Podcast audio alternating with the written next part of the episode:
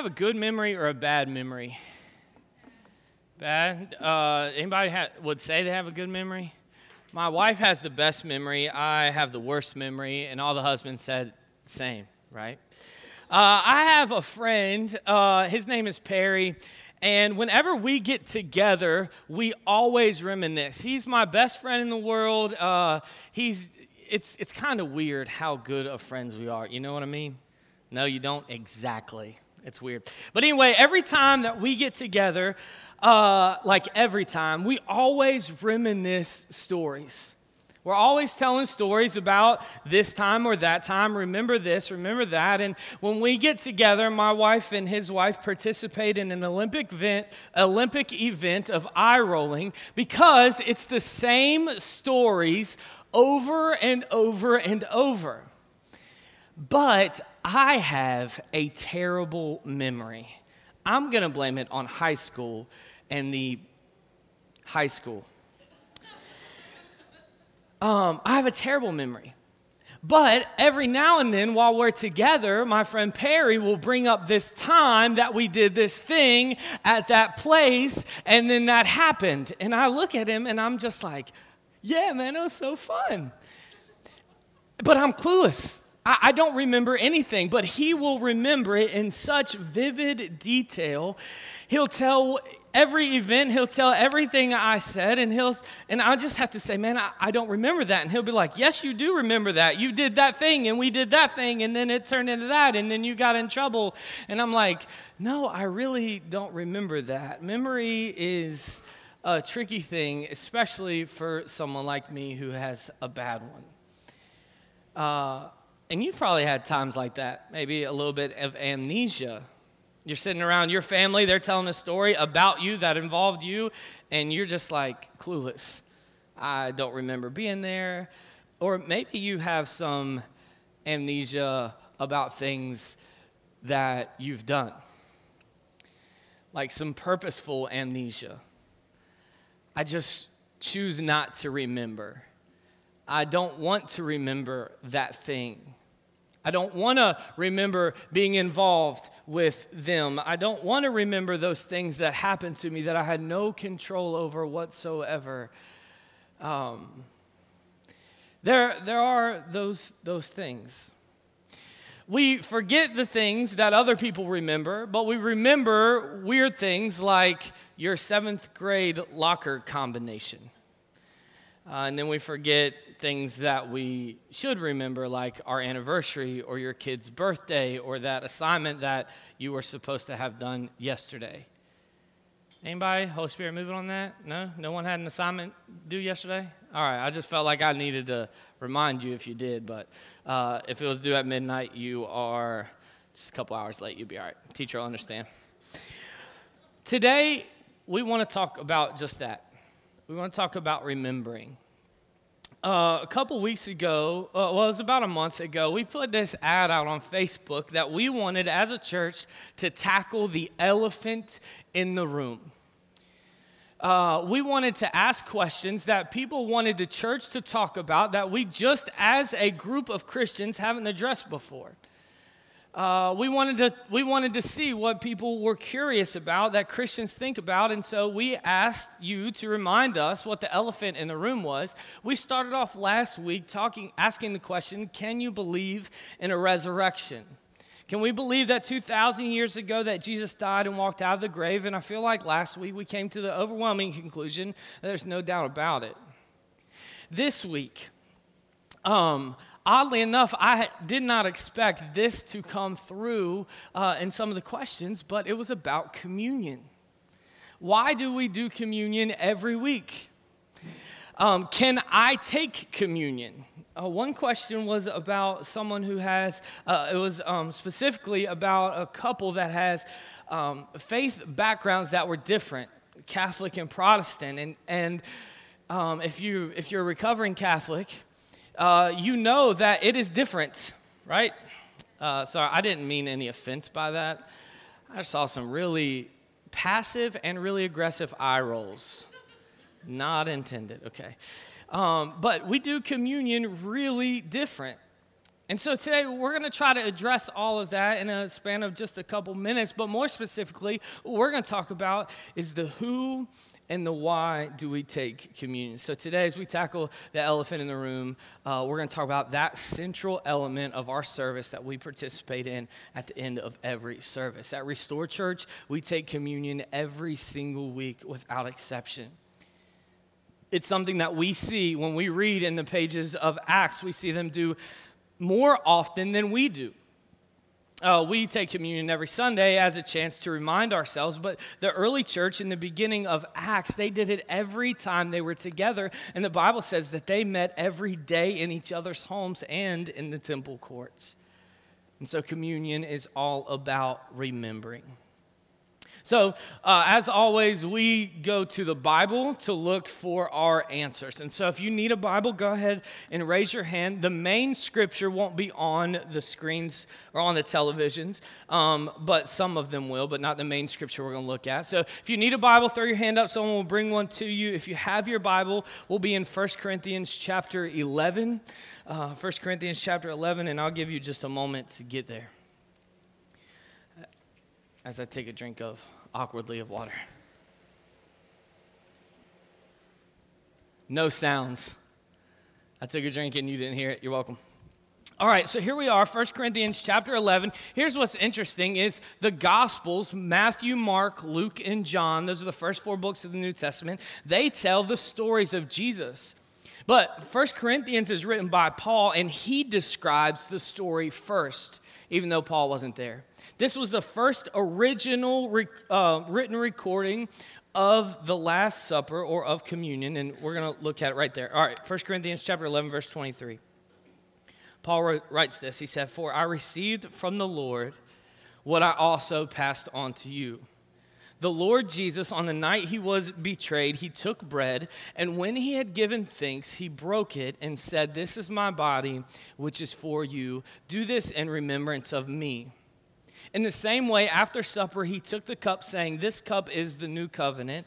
In my blood, do this whenever you drink it in remembrance of me. Verse 26 is so important. For whenever you eat this bread and drink this cup, you, you proclaim the Lord's death until he comes again. From this scene, we see the very first communion meal, and we're going to unpack this scripture a little bit today. The first question we're going to ask is why communion? As a kid, I always just thought uh, that it was a snack time. And I thought it was a really appropriate time for snack because it was always when my stomach would start to like turn. You know what I'm saying? And it was always when my parents were like, get off me. I should have taken you to the village. Um, it, it, was, it was always like perfect timing. Now, at the church I grew up in, we always passed it. But you took it and then you put it back in the tray as it went. We didn't want to create any extra work for someone to have to clean up cups, you know? So you took the shot and you put it back, and then it, it passed. There was a time that we were at a Steelers versus Bengals game in Cincinnati. I grew up just south of Cincinnati. We're a Steelers Bengals game, and the score was probably 633 to nothing. The Steelers were winning because the Bengals are the worst team in the NFL ever. And uh, my, my dad had some friends in town, and dad said to them, Hey, you should go to church with us tomorrow. And I thought I would be funny. You know, it's me, little guy, trying to hang out with the big guys, so I drop a little humor. And I say, Oh, it's perfect, guys. They pass a little snack in the middle of the service. I've never seen my dad flip around so fast. He said, You will not be taking of the Lord's Supper any longer. And I was like, Shoot, can I take a granola bar then? what am I going to do? Maybe you grew up in a church where communion looks a little bit different than we do. Maybe you did, uh, you came forward and the, the pastor, the priest would give you uh, communion and then you would go back to your seat. Maybe you came from a tradition where they would dip the cup in the bread, or dip the, the bread, dip the cup in the bread. That would get messy. Dip the bread in the cup and then give it to you. Uh, some churches might require a formal class or for you to go into a membership. Um, and uh, you know, you'll find that in different denominations. Different denominations do communion different. And you'll see that the seriousness and the weight of it is kind of worth it. I mean, what you believe about communion is so important. And time we, we have left, we're going to see what the role that communion plays in our gatherings together and what we believe as a church. And communion in the New Testament actually comes from an Old Testament principle. We've already read 1 Corinthians 11, and in your own or on your own this week in Matthew chapter 26, you'll see the other story of Matthew telling, uh, telling the story of communion. But 1 Corinthians has plenty for us to get through this morning. So let's talk about uh, let's talk about first um, what brought the disciples together with Jesus that first night. So we read it in 1 Corinthians 11. Jesus is sitting around with his disciples, then he picks up the bread and the juice. See, that night wasn't just any meal. On this night, the, the disciples were actually celebrating the Jewish uh, feast and the Jewish meal of Passover which commemorated the historical event in Jewish history, and you can read about it in Exodus chapter 12, where, um, where God is going to lead his people out of Egyptian slavery. It was like uh, Jewish's Independence Day celebration, and they would celebrate. They probably didn't have the cool fireworks that we do, but. But basically, God's big move to free the Jews from slavery involved an angel of judgment that would come to Egypt and punish the Egyptians for their stubbornness.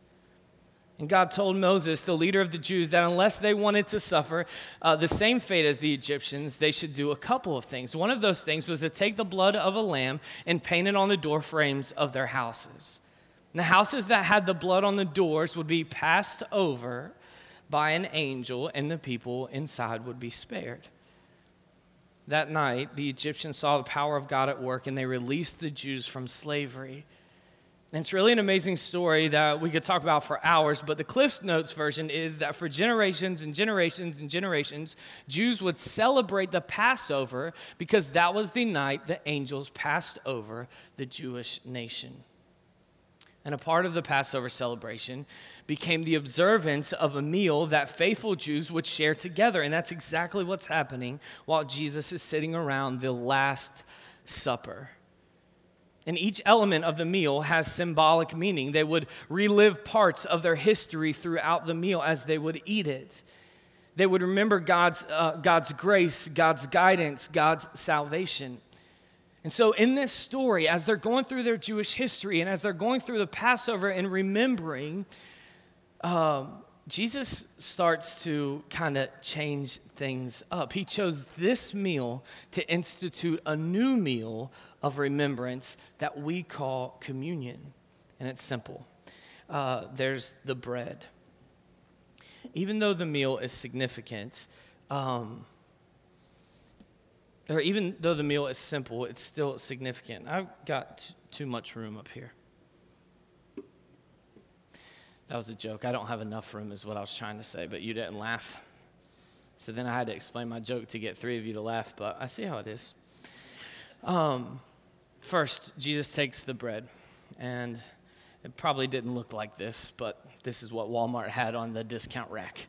So uh, for this morning, this is what it looked like. Jesus says this, this, he picks up the bread and he says, This is my body broken for you.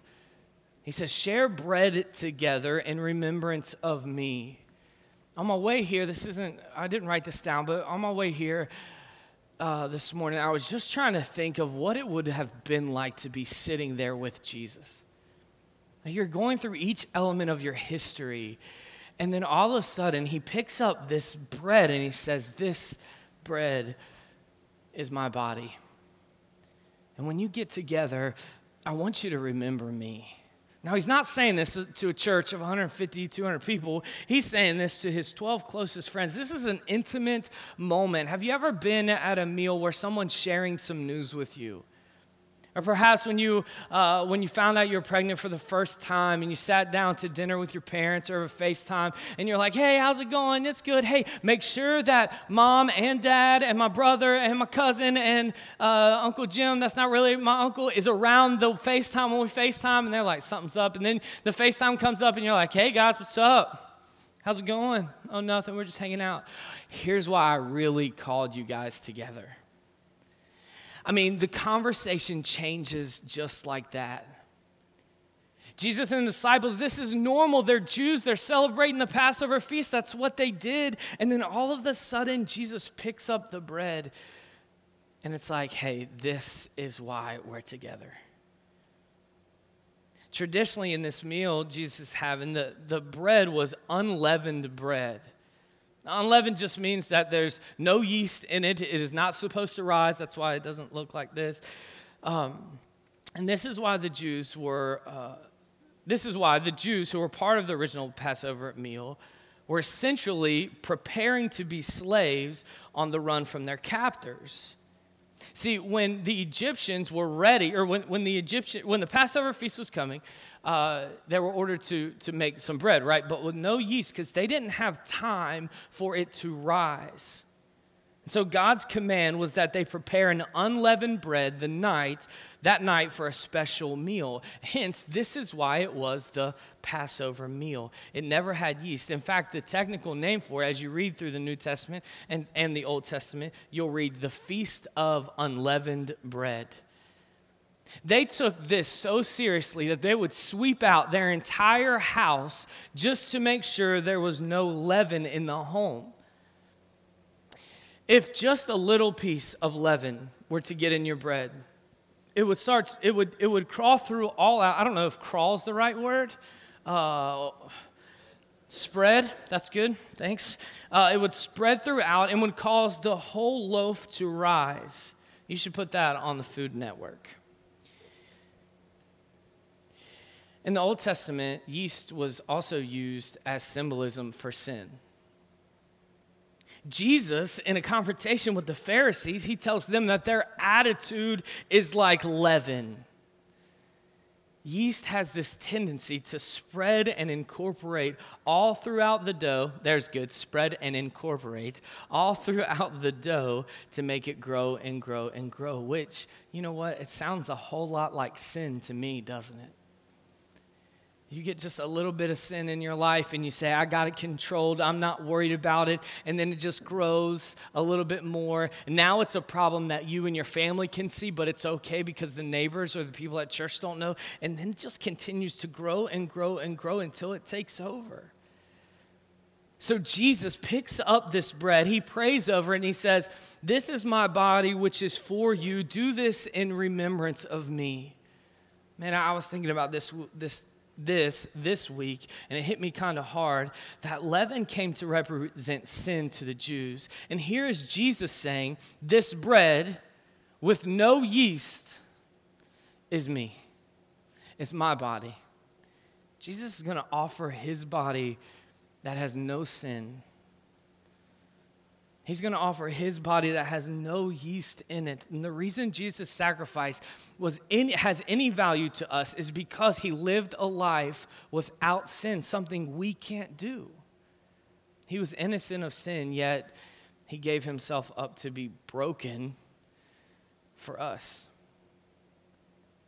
2 Corinthians chapter 5 verse 21 uh, it says this God made him who had no sin to be sin for us, so that in him we might become the righteousness of God, so we can be right standing in front of God.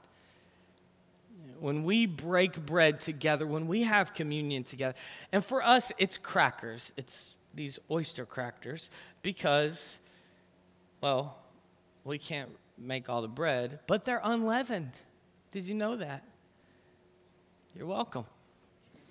I know you were just dying to know. Well, are our crackers unleavened? Yes, they are. um, but really, it's because they're cheap and they're easy, okay? um, but we're taking time to remember that a broken body of a perfect Savior every time we meet together. God in a body, Jesus says, This is my body, which is for you. Do this in remembrance of me. That's the bread. Now, the juice. Now, I got to say this, all right? I, I can pretty much guarantee you that Jesus used wine at this meal. We are not. Um, wine was the most common beverage of the time, and it doesn't have the stigma that he, it does now. Um, Jesus called it drinking from the fruit of the, of the vine, all right?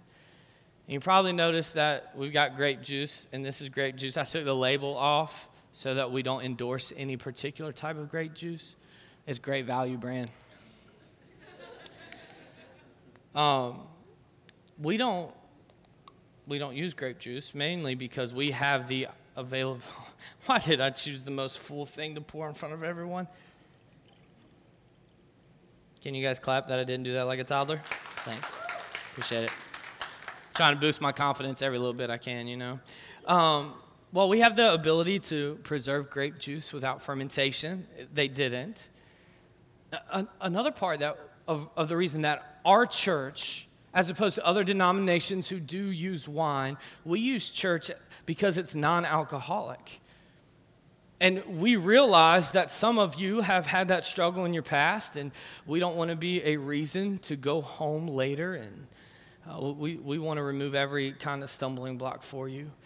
Uh, actually, later on, um, Paul gets angry with the church with the, in, in this same letter in 1 corinthians he gets angry because they're getting together and getting drunk before communion because of the wine and of course because we expect people who are under 21 who have had uh, who have given their life to jesus to participate in communion but what's more important or more importantly it's not about what we drink but it's about why we drink the juice that we have there have been times in history and in different parts of the world where grape juice isn't available. I've heard of one of my friends who went on a missions trip to Africa, and he said they took communion, and what was so cool was they didn't have grape juice, but they had orange Fanta.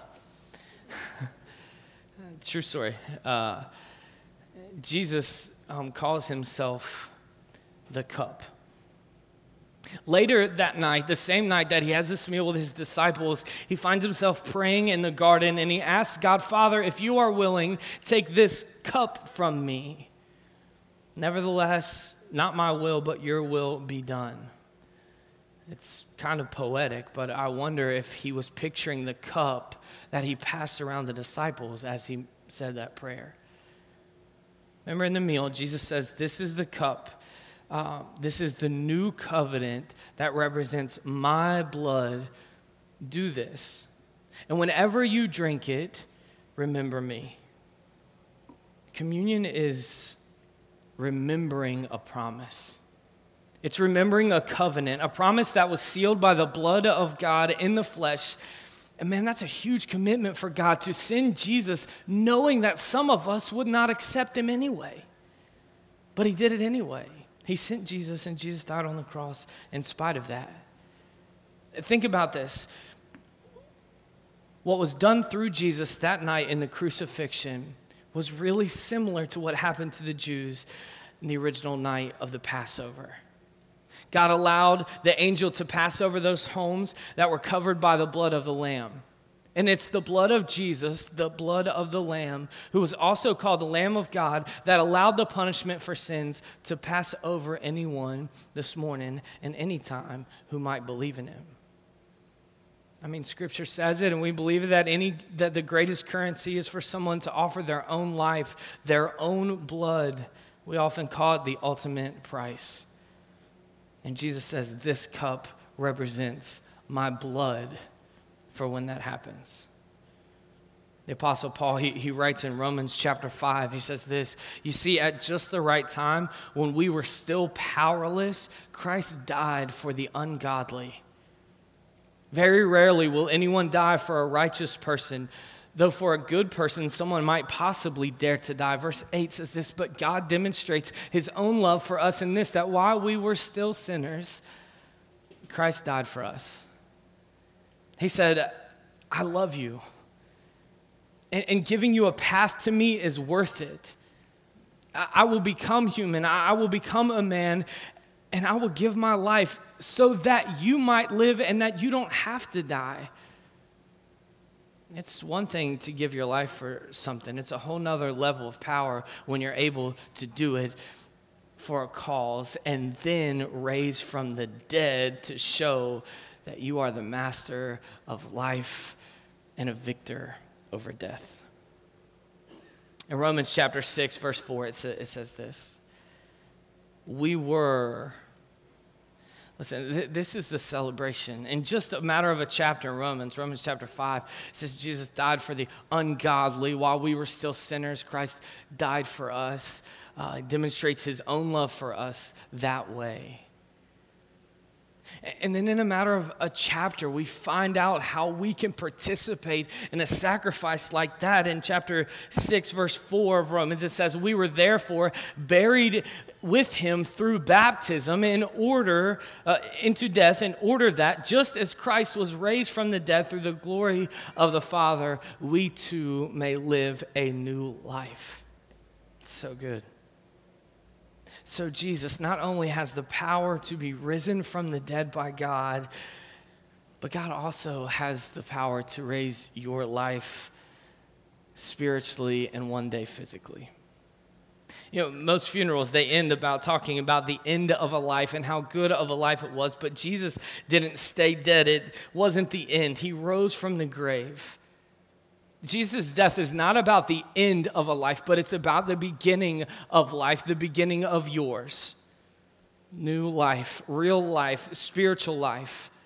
And some of us need that, man. Some of us this week or this past month or this past year have just been beaten. Like we feel like we can't win, we can't get ahead. Man, I, am with you. I, I, I feel you on that. And you need something new. You need something different to pursue than the stuff that you're just in that rat trap, that rat race of trying to get to. Look, I'm just, you need Jesus. like you need something to pursue. And maybe this morning it's time for you to take seriously the blood of Jesus. This cup, the new covenant in my blood, do this whenever you drink it in remembrance of me. So, why grape juice? Because we're remembering the promise that God brings life that he laid down his own life so that we can live. And in a, in a minute, we're going to take communion together. There's bread, there's the cracker, there's a cup of juice that represents his blood. And in that moment, it's about remembrance. Jesus says, In that time, remember.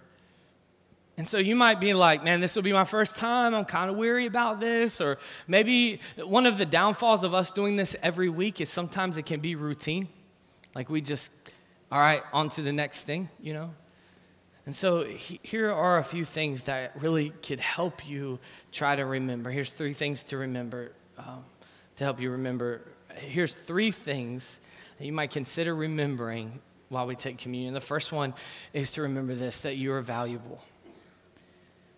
You're, val- you're valuable. Um, the value of an item is always determined by the price that a person is willing to pay for it.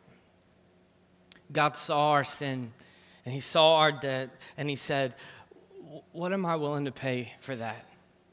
I'm willing to give my own life for that. God says, I will give my son for them. What's your value? You're worth the very life of God, of Jesus Christ. Jesus loves you that much. And so remember, as you take communion, to be humbled by it, remember that you're valuable. The second thing is to remember forgiveness. This is a tough one for me. Jesus' mission was about providing mankind with a path to forgiveness to God.